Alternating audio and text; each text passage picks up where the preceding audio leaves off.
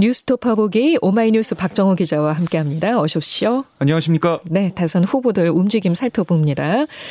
먼저 더불어민주당 이재명 후보는 서울에서 지지를 호소했는데요. 코로나 스마트 방역과 경제 부스터샷을 제안했어요.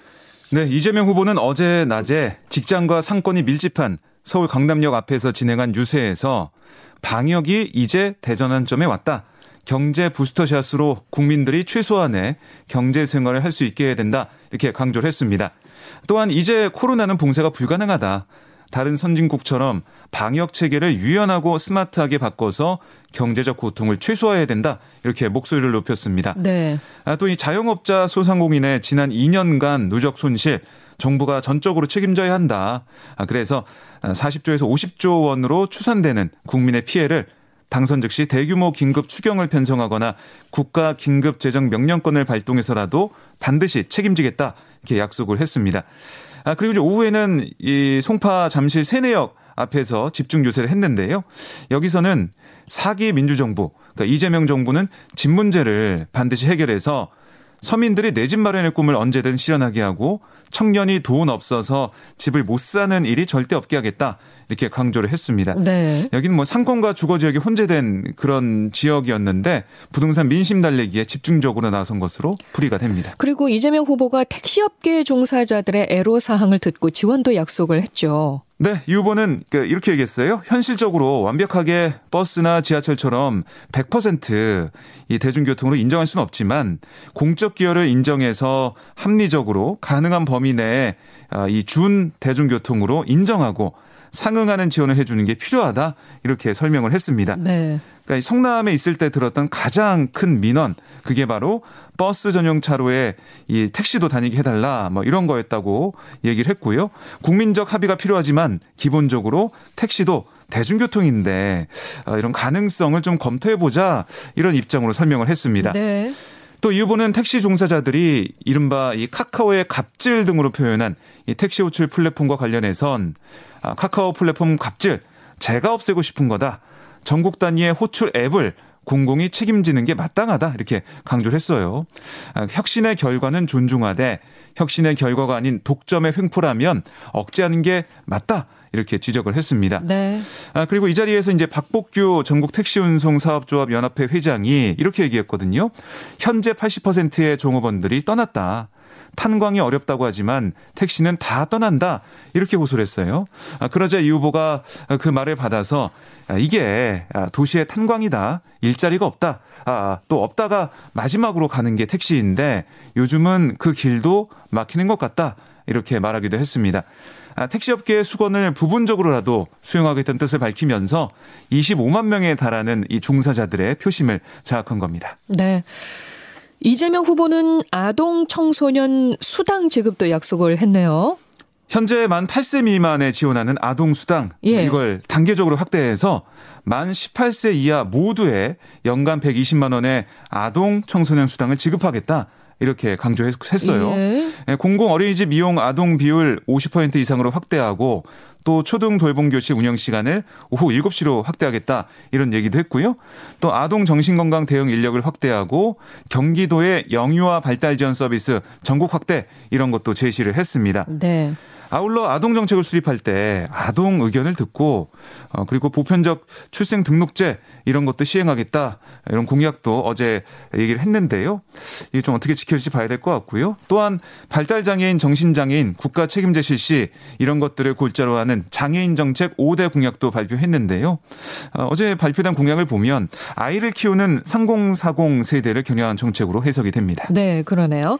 자, 국민의힘으로 가봅니다. 윤석열 후보는 호남, 충청, 강원 지역을 거점으로 유세를 펼쳤습니다. 네, 이 어제 이제 아침에 보면 이 보수세가 약한 호남에서 아, 그동안 민주당이 주민들의 지지에도 지역 발전에 기여하지 않았다. 이런 호남 홀대로를 내세우면서 정권 교체를 통해 지역주의를 극복해 달라라고 호소를 했는데요. 윤 후보는 광주와 전주를 찾아서 이렇게 얘기했습니다. 속는 것도 한두 번이다. 저희 국민의힘도 잘못한 거 많고 부족한 게 많지만 이렇게 거짓말을 아, 많이 하냐. 이제 호남도 달라져야 한다. 이렇게 강조를 했고요. 국민의힘은 이 호남에서 젊은 층을 중심으로 좀 민주당 이탈 조짐이 있다는 자체 판단을 하면서 최근 호남에서 득표의 목표를 20%에서 25%로 높여 잡기도 했거든요. 네, 네. 그러니까 지역주의를 깨고 그동안 민주당이 호남에서 어, 지지를 받으면서 어, 좀 독점적인 지위에 있었는데 호남의 지역 발전에는 미흡하지 않았냐 이걸 좀 내세우면서 음. 어, 지지율 향상을 노리고 있습니다.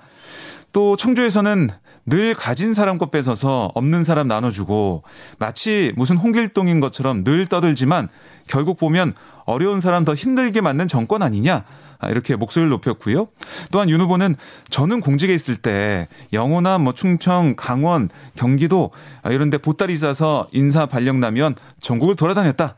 제게는 지역주의라는 것 자체가 없다. 이렇게 강조하기도 했습니다. 네. 지역주의 타파와 국민 통합을 내세우며 지지세 확장에 집중을 한 겁니다. 아, 그런데 어제 윤 후보가 주목을 받았던 부분은 여권의 정치 보복 비판에 대한 반박 부분이었죠. 네, 그렇습니다. 윤 후보는 유세장에서 마이크를 잡을 때마다 그런 정치 보복 같은 것은 생각해 본 적도 없고 하지도 않을 거니까 그런 엉터리 프레임으로 위대한 국민을 현혹하지 말라. 아, 이렇게 지적을 했습니다. 네. 아, 또한 부정부패는 이건 정치 보복의 문제가 아니라 어, 부패 척결 이거는 민생 확립을 위해 성결 조건으로 반드시 해야 하는 거다 이렇게 강조를 했습니다. 그러니까 지금 이제 얼마 전 한 언론과 인터뷰에서 문재인 정부 적폐 수사를 하겠다는 발언을 했고 어 이에 대해서 중도층과 또 일부에서 비판적 여론이 일자 이걸 수습하려는 그런 의도 풀이가 됩니다. 그러니까 여권의 정치 보복 주장 프레임을 깨겠다. 아, 이런 걸로 보이고요. 아, 또 윤 후보는 또한 제가 대통령이 되면 저를 도왔던 사람, 또 저와 가까웠던 사람, 측근을 막론하고 부패에 연루되면 단호하게 벌주고 처벌하겠다 이렇게 말을 했는데요.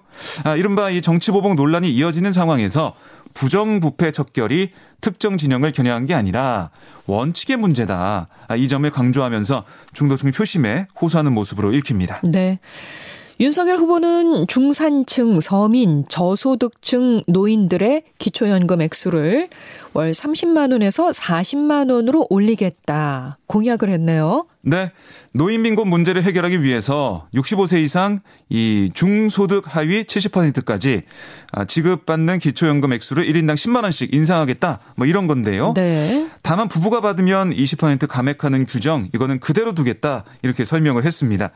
이 경우에도 기초연금 액수 자체가 올라가기 때문에 부부가 합쳐서 받는 돈 월 48만 원에서 월 64만 원으로 16만 원 늘어나는데요. 네. 윤 후보는 이 기초연금 인상 공약을 통해 노인 빈곤율이 4.9%포인트 낮아질 걸로 전망을 했고요.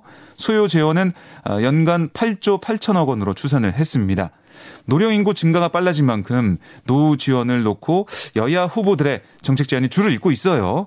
하지만 문제는 재원 조달을 어떻게 하느냐 이게 관건이 될 것으로 보입니다. 네. 국민의당으로 갑니다. 안철수 대선 후보는 유세버스 사망사고 수습에 나서면서 어제 선거 유세를 하지 않았죠. 그렇습니다. 아, 어제도 안 후보가 이제 밤늦, 밤늦게까지 이 빈소를 지키면서 조문 계획을 맞았는데요. 안 후보는 SNS에 이렇게 썼습니다. 저 안철수를 도와주시던 두 분께서 너무나 안타까운 사고를 당하셨다. 어제는 형언할 수 없는 마음에 아, 그냥 눈물이 났다. 아, 참으로 비통한 마음뿐이다라는 심경을 전했습니다. 네. 안 후보는 며칠간 유세를 전면 중단하고 사태 수습에 주력하기로 했는데요. 장례를 치르는 사흘 내내 빈소를 지키기로 하고 또 인근에 숙소를 잡은 것으로 알려지고 있습니다. 자, 이 사고를 보면 경찰이 지금 수사하고 있거든요. 경찰이 확인한 사고 당일 15일 오후 유세버스 내부의 폐쇄호로 그 CCTV 영상을 보면요. 숨진 선거운동가 운전기사 차량 정차 이후에 20여 아, 분이 지나자 발작과 호흡곤란 증세를 보였고 1시간 10여 분 만에 의식을 잃었습니다. 네, 네. 소방 당국은 유세 차량으로 개조된 버스의 화물칸 발전기에서 나온 아, 이 치사량 수준의 일산화탄소를 6시간 가량 마신 것으로 보고 있습니다. 요즘에 그 개조하는 차량들이 꽤 많이 있거든요. 그렇습니다. 예. 캠핑 뭐 차박 뭐 이러면서 유행을 하면서 네. 개조되는 차량들도 있고 이 개조되는 어, 화물칸의 발전기 이 부분은 꼭 좀 짚고 넘어가야 할 부분인 것 같습니다. 안전 그렇습니다. 부분을 꼭 확보해야 되겠네요. 네, 맞습니다. 자, 이재명 후보와 윤석열 후보가 각각 장례식장을 찾았습니다. 네. 어, 먼저 장례식장을 찾은 윤석열 후보는 안철수 후보와 만난 뒤에 기자들에게 뭐라고 했냐면 함께 경쟁하고 있는 국민의당 안철수 후보님께 안타깝고 분해간 일에 대해 인간적인 면에서 함께 얘기를 나누고 제가 힘은 못 되더라도 마음의 위로라도 드렸다. 이렇게 말을 했는데요. 아, 그러면서 오늘 장소가 장소인 만큼 다른 얘기는 나누지 않았다. 이렇게 덧붙였습니다. 단일화 얘기인가요? 그렇습니다. 아무래도 예. 이제 두 사람이 만나는 것 자체에 대해서 어, 단일화에 대한 얘기. 그러니까 두 사람이 단독으로 만나는 거니까요. 어떤 거기에 대한 서로의 단판 관련된 얘기도 있지 않겠냐. 이런 관측도 나왔었는데 후보 단일화 관련 대화는 없었다. 네. 이렇게 윤석열 후보가 얘기한 셈이고요. 그 이후에 이재명 후보가 장례식장을 찾아 조문을 했습니다. 아, 당초 이 후보는 서울 강남역에서 잠실로 이어진 집중 유세가 늦게 끝나서 조문은 하지 않을 예정이었지만 일정을 모두 마친 다음에 곧장 장례식장을 찾았습니다. 네.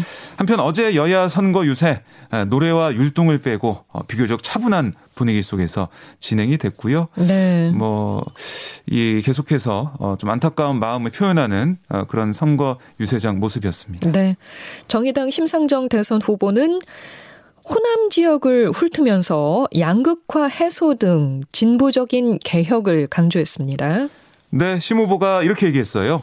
아, 지난 이 대선 때부터 국회의원의 보수는 최저임금의 5배로 어, 이, 그리고 공공기관은 7배, 아, 민간 기업은 30배로 제한하는 일명 살찐 고양이법을 제가 공약했다. 음. 그런데 이걸 두고 이재명 후보가 삼성 몰락법, 그다음에 시진핑 미소법이라고 공격할 줄은 꿈에도 몰랐다라고 지적을 했어요. 네. 아, 이어서 이재명 후보는 보수로 가고 있다.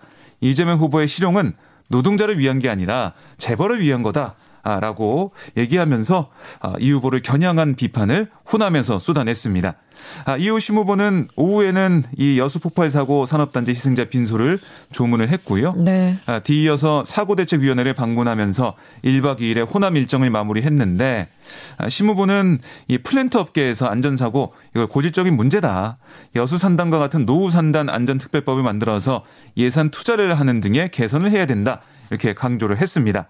민주당의 지지 기반인 호남에서 이재명 후보를 거세게 비판하면서 어, 차별화 좀 진보적인 행보를 펼치고 있는 심 후보의 모습입니다. 네, 지금까지 오마이뉴스 박정우 기자 잘 들었습니다. 고맙습니다. 고맙습니다.